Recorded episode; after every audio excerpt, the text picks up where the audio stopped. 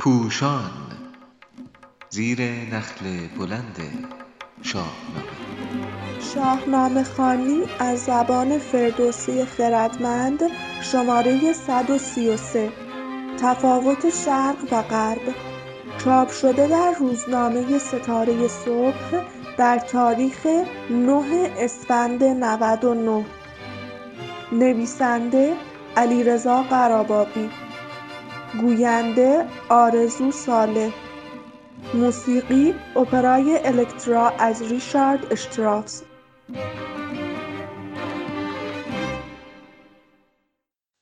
پس از آنکه سهراب دژ سپید را می‌گیرد کاووس با دریافت گزارش گژدهم در نامه ای از رستم می‌خواهد بیدرنگ به جنگ با دشمن بیاید. گیو به گفته دکتر آیدنلو به کردار آب یعنی به شتاب نامه را به رستم میرساند. بگفتم چه بشنید و نامه بداد. ز سهراب چندی سخن کرد یاد.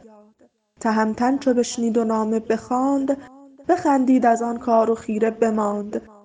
که ماننده سام گرد از مهان سواری پدید آمد در جهان. از آزادگان این نباشد شگفت. ز ترکان چنین یاد نتوان گرفت. ولی چرا رستم پهلوان تورانی را به سام مانند می کند؟ آیا او دانسته یا ناخداگاه حس کرده آن پهلوان تورانی می تواند یا باید فرزند خودش باشد؟ و آیا تفاوتی که جهان پهلوان میان ایرانیان و تورانیان گذاشته به باورهای امروزین گروههایی میماند که میان شرق و غرب مرز نجات پرستانه می‌کشند. پاسخها را بر پایه نشانه هایی که نابغه توس در شاهکار خود گنجانده است پی بگیریم.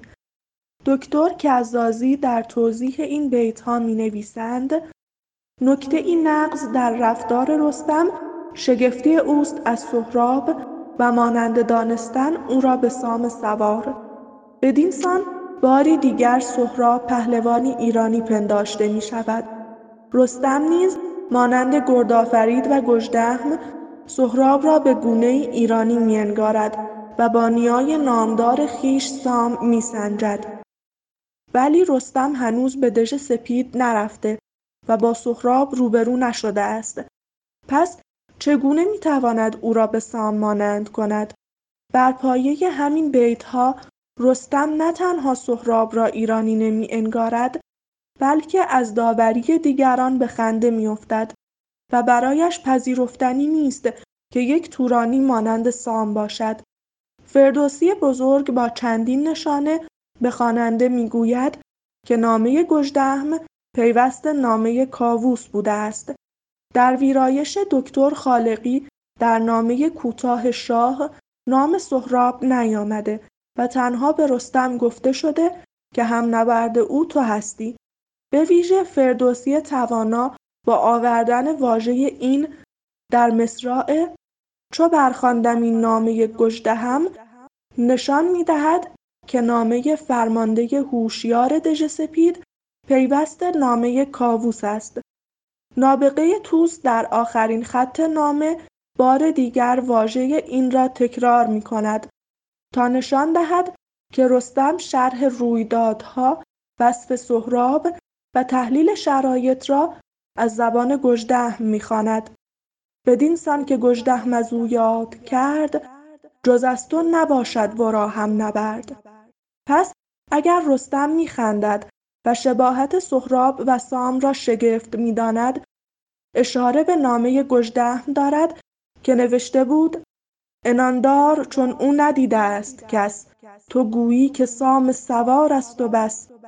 رستم چنین باوری ندارد و با یک منطق ساده شتاب را لازم نمی‌داند. چو ماننده سام جنگی بود دلیر و هشیوار و سنگی بود بدین تیزی در نیاید به جنگ. نباید گرفتن چنین کار تنگ.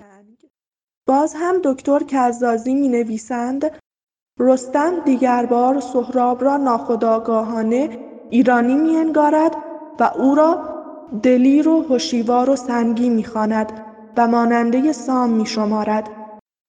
اما هیچ یک از این ها و دیدگاه‌ها درباره سهراب هرگز از مرز گمانه و ای جهنده و ناپایدار که دمی آزرخشبار یادها را برمیافروزد. و سپس به یکبارگی فرو میمیرد و خاموشی میپذیرد فراتر نمی‌رود ولی بر پایه بیتها از نظر رستم آن جوان همانند سام نیست و خطر فوری ندارد. اگر هم دیگران می‌گویند مانند سام است پس باید همچون او با وقار و با درنگ حرکت کند. پس باز هم خطر آمدن او فوری نیست. تفاوت گذاشتن میان ایرانی و تورانی نوعی خارداشت دشمن است که آن را در رجزخانی پهلوانان بسیار می‌بینیم. در همین داستان هجیر به تعنی سهراب که می‌پرسد چگونه تنها به جنگ آمده ای پاسخ می‌دهد به ترکی نباید مرا یار کس. و گردآفرید به سهراب می‌گوید که ترکان از ایران نیابند جفت رجزخانی رستم که خود از نژاد زحاک و فریدون است و می‌داند ایرج و تور برادر بوده اند از دیدگاه های نجات امروزی بسیار دور است که از اسطوره تا علم را به فضایی برای جدایی انسانها تبدیل می کنند. حتی همین غمنامه سهراب گاه برای طرح عقده رستم در شرق در برابر عقده ادیپ در غرب قرار گرفته است گویی اگر افسانه ادیپ شهریار یا الکترا وجود نداشت فروید یافته های خود را دور میریخت و اگر نارسیس نبود روانشناسی به خودشیفتگی نمی پرداخت. اسطوره ها گرچه بر رفتار و باور انسان ها اثر می‌گذارند ولی آنچنان جنبه های مشترکی دارند که دیوار خلل ناپذیری میان شرق و غرب جهان برپا نمی کنند.